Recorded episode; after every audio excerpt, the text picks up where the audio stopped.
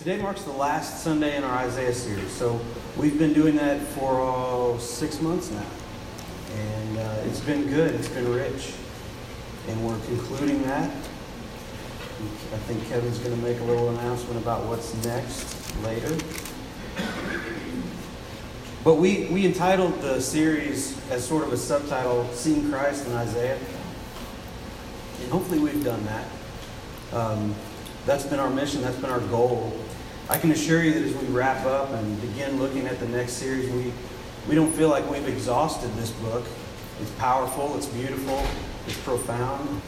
Um, I feel like we've, we've scratched the surface, and in a couple areas we've dug a little deeper, but there's so much there. Um, it's, a, it's almost as if we did a survey. But we would invite you to keep digging because Isaiah is a, is a treasure, and uh, it's worth digging into. And as we look into it, we see we see things in Isaiah. We see a warning. We see warnings against idolatry and against pride. Um, we see the marvel, the detail of God's promises and prophecy for what the what the Messiah would be and how that would come about. And we just see beauty in the poetry. Isaiah's words are beautiful, and it's it's remarkable. Some of the text of Scripture is just very straightforward prose. But Isaiah is poetry, and it's rich. Um, but most of all, we have this promise, this, this redemption promise that comes through in Isaiah that ultimately God's going to reconcile himself to his people. And he has a mission to do that. Um, today's, today's title of the message is The Gospel According to Isaiah.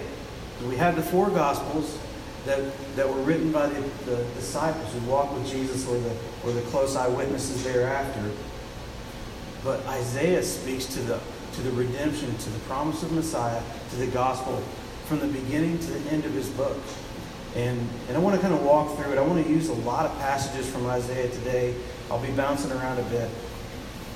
I want to lead off with a passage that we honestly didn't probably give its due. Chapter 2, uh, we, we had to make decisions about how we were going to um, emphasize things, and, and we, we didn't give chapter 2 a lot of emphasis, so I want to make sure that we read that today.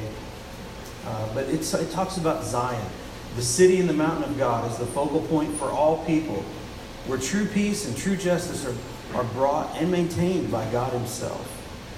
Before we, before we start, let's, let's just open with a, a brief word of prayer. Father, we thank you for your word. We thank you for your servant Isaiah for the, for the words that you gave him for us. Father, we know that you, you have provided this word, these scriptures for us so that we could learn about you. We could learn who you are, learn, learn your plans for us and for this world. Father, give us hearts to hear. Give us minds to, to be transformed by your word. Father, be with us today and, and bless this reading of your word. In Jesus' name, amen. I'm in chapter 2. I'm just going to read a few, a few of these verses uh, through chapter 4 to start off with, but I've got a whole bunch more later. Um, and I probably won't promise to say, hear the word of the Lord before every single passage that I mention. So just work with me. Hopefully it'll be clear enough when I'm, when I'm quoting scripture. Hear the word of the Lord. The vision that Isaiah, son of Amoz, saw concerning Judah and Jerusalem. In the last days, the mountain of the Lord's house will be established at the top of the mountains and will be raised above the hills. All nations will stream to it, and many peoples will come and say, Come, let us go up to the mountain of the Lord, to the house of the God of Jacob. He will teach us about his ways so that we may walk in his paths. For instruction will go out of Zion, and the word of the Lord from Jerusalem will settle disputes among the nations and provide arbitration for many peoples. They will beat their swords into plows and their spears into pruning knives. Nation will not take up the sword against nation, and they will never again train for war. This is the word of the Lord. That's peace, isn't it? That sounds like peace. Never again train for war, and the implements of war will be transformed into implements of productivity and life. Right? That's that is the message. In chapter two, we jump right in. And in the first 39 chapters of Isaiah. It's dominated by an indictment, by a pronouncement of judgment, but God still sprinkles through here and there these words of hope. This chapter 2 is a strong word of hope for us. But you know what? Peace can't happen without redemption and reconciliation because there's a problem between God and man. And this peace that he talks about can only come about through, through redemption. So, my outline today to talk about this gospel according to Isaiah is redemption. Redemption from the only holy God, redemption for the sinner, redemption through Jesus, the faithful servant, and redemption to new life. Redemption from the only God for the sinner through Jesus to a new life. The gospel is about redemption. Isaiah is about redemption. Let's jump in. So, redemption from the only holy God, and I mean from in a couple of different ways here. Um, it all starts with God. Let's, let's just hear from Isaiah himself. And Kevin highlighted this passage last week. It's one of the most famous passages in Isaiah, if you can, if you can even try to rank them. But in chapter 6, verse 1, in the year that King Uzziah died, I saw the Lord seated on a high and lofty throne, and the hem of his robe filled the temple. Seraphim were standing above him. They each had six wings. With two they covered their faces, with two they covered their feet, and with two they flew. And one called to another, Holy, holy, holy is the Lord of armies. His glory fills the whole earth. The foundations of the doorways shook at the sound of their voices, and the temple was filled with smoke. Then I said, Woe is me, for I am ruined, because I am a man of unclean lips, and live among a people of unclean lips. And because my eyes have seen the King, the Lord of armies. What's going on here? Redemption comes from the only holy God. And who is this holy God? He's the one that sits in heaven, who rules in authority, power, and glory. He has angels who do nothing but 24 7 pronounce how holy He is. That's what they do, that is their job in life. When His voice makes thunder and shakes, that this is a God of power and ultimate holiness. Whole sermons have been written, actually, on this phrase, holy, holy, holy, because this, this three word pattern in, in Hebrew communicates something to us. It's a, it's a superlative. It's, it's kind of like if we were to say holy, holier, and holiest, but it's way more poetic and profound than that.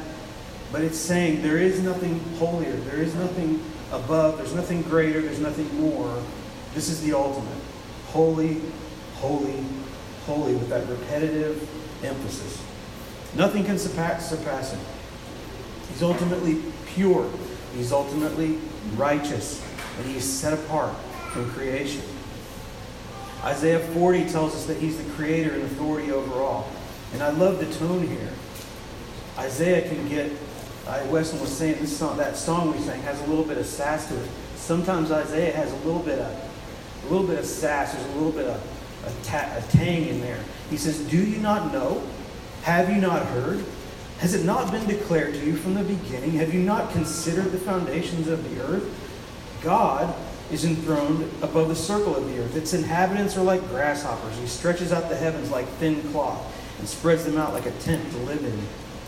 To whom will you compare me, or who is my equal? asks the Holy One. Look up and see. Who created these? He brings out the stars by number. He calls all of them by name because of his great power and strength. Not one of them is missing. Do you not know? Have you not heard? The Lord is the everlasting God, the creator of the whole earth. He never becomes faint or weary. There is no limit to his understanding. So Isaiah is describing this creator God, ultimate power. He has authority and dominion over the whole earth. He can, he can intervene, he can do what he wants to do. And this is the God that we have a conflict with. Right? So when we say we need rescue from the judgment of this God, we need rescue from this God. He will destroy the things that are displeasing to him. We need rescue because we have we have sinned. Um, so when I say judgment from or rescue from this God, we need rescue from God. So we see that God is Almighty, but why do we need re- why do we need rescue? Well, the problem is He's angry, but He's rightfully angry. And in chapter one of Isaiah, Isaiah lays it out. This is God's indictment, His accusation of the people of Israel. But honestly, these words are directed to Israel, but they apply to all of us. And what does He say? Listen, heavens, and pay attention, earth, for the Lord has spoken. I have raised children and brought them up but they have rebelled against me. The ox knows its owner, and the donkey its master's feeding trough, but Israel does not know. My people do not understand. O sinful nation, people weighed down with iniquity, brood of evildoers, depraved children. They've abandoned the Lord. They've despised the Holy One of Israel, and they've turned their backs on him. So we have an almighty, perfect God, and we have rebelled, abandoned, despised, turned our backs on God. And He even calls us His children, making it that much worse. It's not as if we're strangers. We talked about this in this morning's Sunday school lesson. It's so interesting, the parallels, and I really appreciated what AJ said. We've declared ourselves enemies of God, yet somehow He hasn't declared Himself an enemy of us. It's remarkable. He calls us children. And do you remember what David called Saul? The first thing he said to Saul, My father. He's appealing to this familial relationship. And God is appealing to a familial relationship too. He's saying, My children have rebelled against me. And it's bad. It's bad. But because of the character of God, the other thing that we can say is we need rescue from God, the holy God, the judge God. We need rescue from him. But where will the rescue come from? Ha. The redemption comes from God. He's the one that we need deliverance from, and He's the one who brings the deliverance. This is the amazing thing. He's frustrated, he's angry, he's betrayed. But He's the one that's going to bring the deliverance for the rebels, the criminals, that's God. The Father who loves, who waits, who rescues. He sends judgment and pain and correction, but then rescue. I'm going to read again from chapter 40. Chapter 40 is such a pivotal chapter in Isaiah.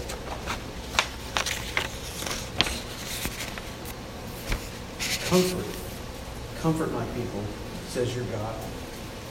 Speak tenderly to Jerusalem and announce to her that the time of forced labor is over her iniquity has been pardoned, and she has received from the Lord's hand double for all her sins.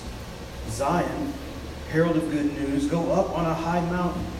Jerusalem, herald of good news, raise your voice loudly. Raise it, do not be afraid. Say to the cities of Judah, Here is your God. See, the Lord comes with strength, and his power establishes his rule. His wages are with him, and his reward accompanies him. This this passage here is a passage of comfort and reassurance. We have so many chapters of look out, God's coming, and with him brings judgment. Now, God's coming, and with him brings comfort and reassurance. He's coming to save. So, who, so we say we need redemption from God. And who needs the redemption? Redemption is for the sinner. First redemption for Israel, right? In the, in the pages of the Bible, we always see a distinction between Israel and the Gentile, the Gentile peoples. There's always that distinction. Even in the New Testament, we see it. And so we see here the focus in Isaiah first on deliverance and redemption for Israel. And he's pronouncing hope and comfort in this very passage that we just read. But, but that's not all. Because now he's going to extend it. It was always his plan from Abraham forward, well, from Adam forward, that this redemption would be for all peoples. So he's bringing redemption to the Gentiles. And we'll get to the servant in a moment, but this is a message that he says to his servant, right? In chapter 49, he says to the servant, It is not enough for you to be my servant, raising up the tribes of Jacob and restoring the protected ones of Israel. I will also make you a light for the nations to be my salvation to the ends of the earth. Now, this is good, good news for us who aren't part of Israel because he promised Israel salvation. But Isaiah is saying he's going to fulfill the rest of his promise. He is going to bring redemption for all peoples through Israel, to all peoples. Right? And it's for sinners Israel and the Gentiles. He actually specifically calls out Egypt, and I, I love this passage because Egypt, if you think about Egypt's role in Scripture and Egypt's role with, with Israel, it's almost they're, they're the nemesis of Israel. Always, always that uh, that troublesome neighbor who's an enemy, who's their former keeper. They, they kept them as slaves, and they're always a threat, a military threat. But what does the Lord say in chapter 19? The Lord will make himself known to Egypt, and Egypt will know the Lord on that day. The Lord will strike Egypt, striking and healing. Then they will turn to the Lord, and he will be receptive to their prayers and heal them. The Lord of armies will bless them, saying, Egypt, my people, Assyria, my handiwork, and Israel, my inheritance, are blessed. Such powerful words. To put Egypt and Assyria in the same sentence with Israel, the chosen country, that is so that's such a powerful promise for us to know God's desire is for all people to be redeemed. That is that is how he thinks. That's how he operates. He wants redemption, and not just for Israel. So we've talked about the big picture Israel and the Gentiles. But at a certain level, we have to think about us as individuals. Um, all of us are sinners. And redemption is for sinners. That means it's for every person that needs this redemption. All of us are sinners and need it. Jesus said, Everyone who sins is a slave to sin. And you know who everyone is? It's everyone. And everyone sins. John said, If we say we have no sin, we're deceiving ourselves, the truth is not in us. If we confess our sins, He's faithful and righteous to forgive us our sins and to cleanse us from all unrighteousness. If we say we have not sinned, we make Him a liar, and His word is not in us. Who needs this redemption? All of us. Who's a sinner? All of us. If we say we haven't sinned, we make Him a liar. We can't do that. So, what does this prophet poet Isaiah say after Jesus has clearly said this? And John has given his direct prose. I love this. Isaiah says, All we like sheep have gone astray and turned each one to his own way. Isaiah is saying the same thing, but he's saying it in poetry, right? So, what to do with these foolish sheep? Well, also from Isaiah chapter 40. Ultimately, this great and holy God, this judge, this creator of the universe, is also like a shepherd. He protects his flock like a shepherd. He gathers the lambs in his arms and carries them in the fold of his garment. He gently leads those that are nursing. What is the character of this God? For sheep that have gone astray, to pull them back in, and carry them in his arms protect them and feed them care for them. That's, that's the God that we're talking about. That's the God who brings redemption for sinners, for sheep. So we need redemption from God. We need redemption for sinners. But how does this redemption come? Redemption comes through Jesus, the faithful servant. Now, the name Jesus doesn't show up in the book of Isaiah, but everything else about, about Jesus does show up in the book of Isaiah. So, how, how does this redemption happen? Well, it turns out there's a price to be paid for this rebellion against a just God. We see that God's like a shepherd. He's gentle and he's kind. Does that mean that he just kind of overlooks the sin? Because I kind of painted that picture a minute ago, didn't I? Sheep going astray and doing their foolish things, and Jesus gathering them up in his arms. And there's truth there, but it's not the whole truth because he doesn't simply overlook our wickedness. There was a price that had to be paid. we talk about does he does he pass over our sin? Ah, What an interesting thing to say because, in a sense, yes, that's what Passover is about. Right? But there's still a price. Who paid the price? God did through Jesus, his son, whom Isaiah calls his servant. In chapter 53, which is maybe the most critical gospel passage in Isaiah, we see this idea. Of the theological term is substitutionary atonement. Now, that's a mouthful, but what are we saying? That one person can pay the price for another person's crime. Substitutionary atonement. I can substitute for someone else and pay their price. But the only thing is, the only person who can do that is Jesus because he doesn't have any price of his own to pay. And he came specifically to do that.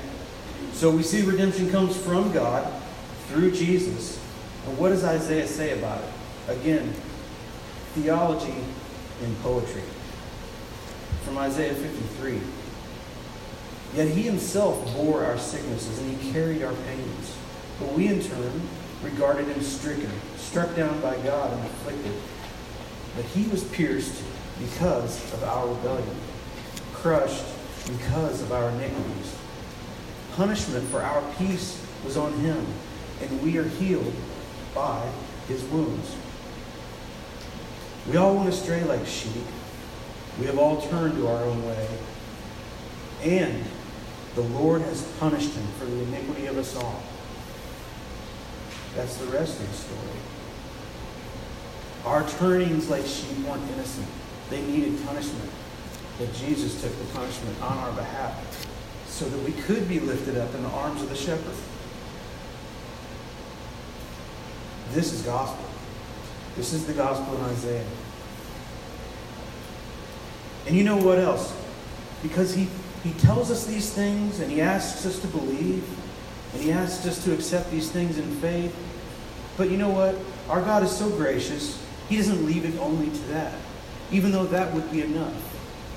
No, he puts so many details in Isaiah, he gives us prophecy so that we can be confident. Right? And so we see, we, we can identify clearly the servant talked about in Isaiah is the Son of God, Jesus. And how do we know? Isaiah tells us that this, that this Savior, this Redeemer, is going to be born of a virgin. How many people in history can we think of that that applies to? There's one. There's one. So we've narrowed it down quite a bit already. Um, but what else? There's going to be a lot more detail. He's going to be falsely accused, beaten, and pierced. His own accusers, the own, his own judge, Pontius Pilate, said, I can't find any fault with this man. I don't even know why you, why you brought him to me. There's nothing here. And you know what? He was right. Pilate was right. He had seen guilty people before, he knew the difference between a guilty person and an innocent one, and he couldn't figure out why Jesus was there. But what is it? What else does it say? That he would be beaten and pierced. Was Jesus beaten and pierced? Yes. Yes, he was. It also says that, like a sheep to a slaughter, he wouldn't even defend himself, wouldn't even open his mouth. And when Pilate asked him, What is your defense, Jesus? Did Jesus defend himself? Nope. He did not. When he was before Herod, he didn't even talk to Herod. It tells us that he would be crushed and then he would die. And that happened. More than that, it tells him, it tells us that it was the Lord's will to do it, which is really hard for us to wrap our mind about.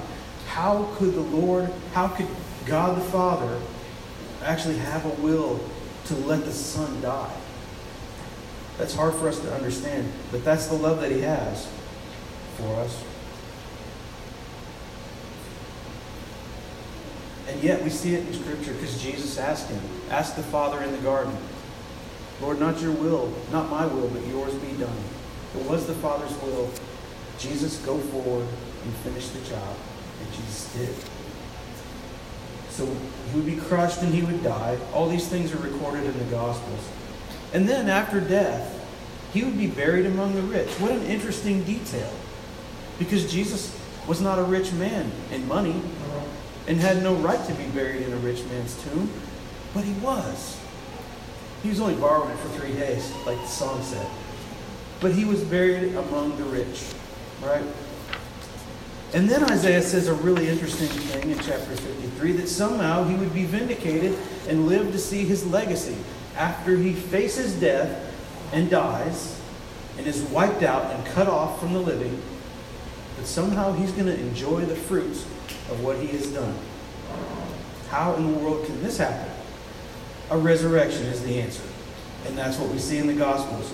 So, if we take the set of people who are virgin birth children of one, and then we apply all these other things and many more that I never mentioned, we see that God has given us a gift of all these details to help us see and get confidence that God planned this from the very beginning. And we can look at this and accept it as, as kept promises so that we can believe Him. In our own human weakness, we can still believe these things. And He didn't have to do that, but He did. Redemption comes from God through His Son Jesus and according to prophecy. So we know from God, for sinners, through Jesus, and, and what does it go to? Redemption to a new life. Our redemption is not merely the rescue from judgment. It's not just a passive, whew, I got out of that. It's a redemption to a new life. Paul says in Ephesians, we're his workmanship, created for good works in Christ. We know that when we're redeemed, we're redeemed for a purpose. To be ministers of God's truth, mercy, and grace in this world. That's our purpose. We're, we're to extend the truth of God, the mercy of God, and the grace of God in this world. You know, um, last week there was this. I hope you guys didn't see it honestly, but it got national airplay. There was a a preacher out in Knoxville that posted a sermon, and he was literally it was a Baptist church. Unfortunately, the guy was literally preaching to his congregation that there's a certain group of, of sinners that they should hate. In fact, if they're not hating those people, and he was he was very careful not to get mixed up about this. He wasn't saying love the sinner, hate the sin. He was saying hate these people. You must hate these people if you want to be godly, if you want to please God. Of course, that blew up um, in the media. Unfortunately, he's wrong. God, God has enough judgment on his own. He doesn't need us to bring judgment. Just like, now we can bring truth, and we must bring truth. We are to be salt and light, but we're not judges. And, and so we have to be really wise about that. Today, in our, in our Sunday school lesson, we saw David. David was anointed, right? David had this man that was pursuing him to death to murder David for no good reason. And David chose, I'm not going to be Saul's judge. I'm going to let God be Saul's judge. And that's what we're called to do. We are to bring mercy, the mercy of God. We're to spread that mercy, that love, that peace, and the truth. That is our job. God can handle the judgment. Okay? And the condemnation. God's got that. In fact, we are to pray and root for Him to have mercy on the ones that are guilty now. Because why? Because what did we just talk about? This, the sinners. We're sinners too. How could we root for the, the destruction of sinners when we're sinners too? We want mercy. We should pray for the mercy of other people. So, as we as we have we're redeemed to a new life where we where we are spreading these things, truth, mercy, and grace. It's interesting, but it, it doesn't end with these these thoughts and these um, these happy thoughts. Chapter 58 tells us that there's a behavior, right? If we're gonna if we're gonna truly worship God and honor Him, if God's gonna receive our worship, chapter 58. Is not this the fast that I choose? To loose the bonds of wickedness, to undo the straps of the yoke, to let the oppressed go free, and to break every yoke? Is it not to share your bread with the hungry and bring the homeless poor into your house? When you see the naked, to cover him, and not to hide yourself from your own flesh? Then shall your light break forth like the dawn, and your healing shall spring up speedily. Your righteousness shall go before you. The glory of the Lord shall be your rear guard. Then you shall call, and the Lord will answer. You shall cry, and he will say, Here I am. if you take away the yoke from your midst, the pointing of the finger and speaking wickedness, if you pour yourself out for the hungry, and satisfy the desire of the afflicted, then shall your light rise in the darkness, and your gloom be as the noonday. These are the things we must do while we live as his people in a fallen world. We don't do these things to earn his favor. He's given us his favor. We don't have to earn it. But because he's given us his favor, we can respond in faithfulness. We can respond in gratitude. We can respond in, in mutual love that, wow, God, you had mercy on me as a sinner. How can I do anything but have mercy on these other sinners who need help? So he saves us and he redeems us to a new life, a new way of thinking, and a new way of acting. And in the ultimate end, this redemption to a new life, he promises to make all things new. So those things that I talked about are things we have to do now while we're in this fallen world, but it's not always going to be fallen. Because he's promised redemption of the entire creation, a reconciliation of himself to man, to the rest of creation. In chapter 65, he says, For behold, I create new heavens and a new earth, and the former things shall not be remembered or come into mind. But be glad and rejoice forever in that which I created. For behold, I create Jerusalem to be a joy, and her people to be a gladness. I will rejoice in Jerusalem and be glad in my people. No more shall be heard in it the sound of weeping and the cry of distress. Does this sound like the closing chapter of Revelation? Yeah, a whole lot like it. It's not an accident because that's the promise given through Isaiah and the vision again given to John.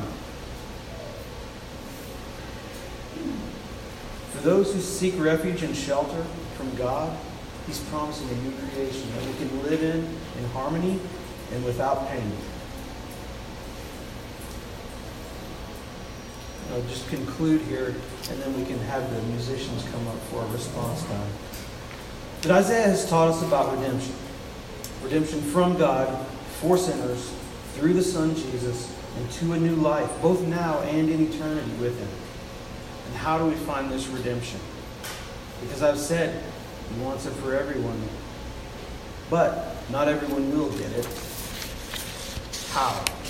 How can we access this redemption? By believing His message. God tells us He wants to be believed. Isaiah 53 directly asks the question Who has believed our message?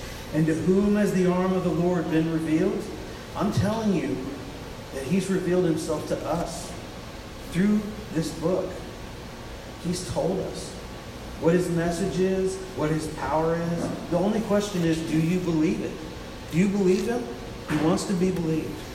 John 3:16, the verse that we all know, tells us, "For God so loved the world that he gave his only begotten son, that whosoever believes in him will not perish, but have everlasting life. This is the message of Isaiah. And this, this is the message of the gospel.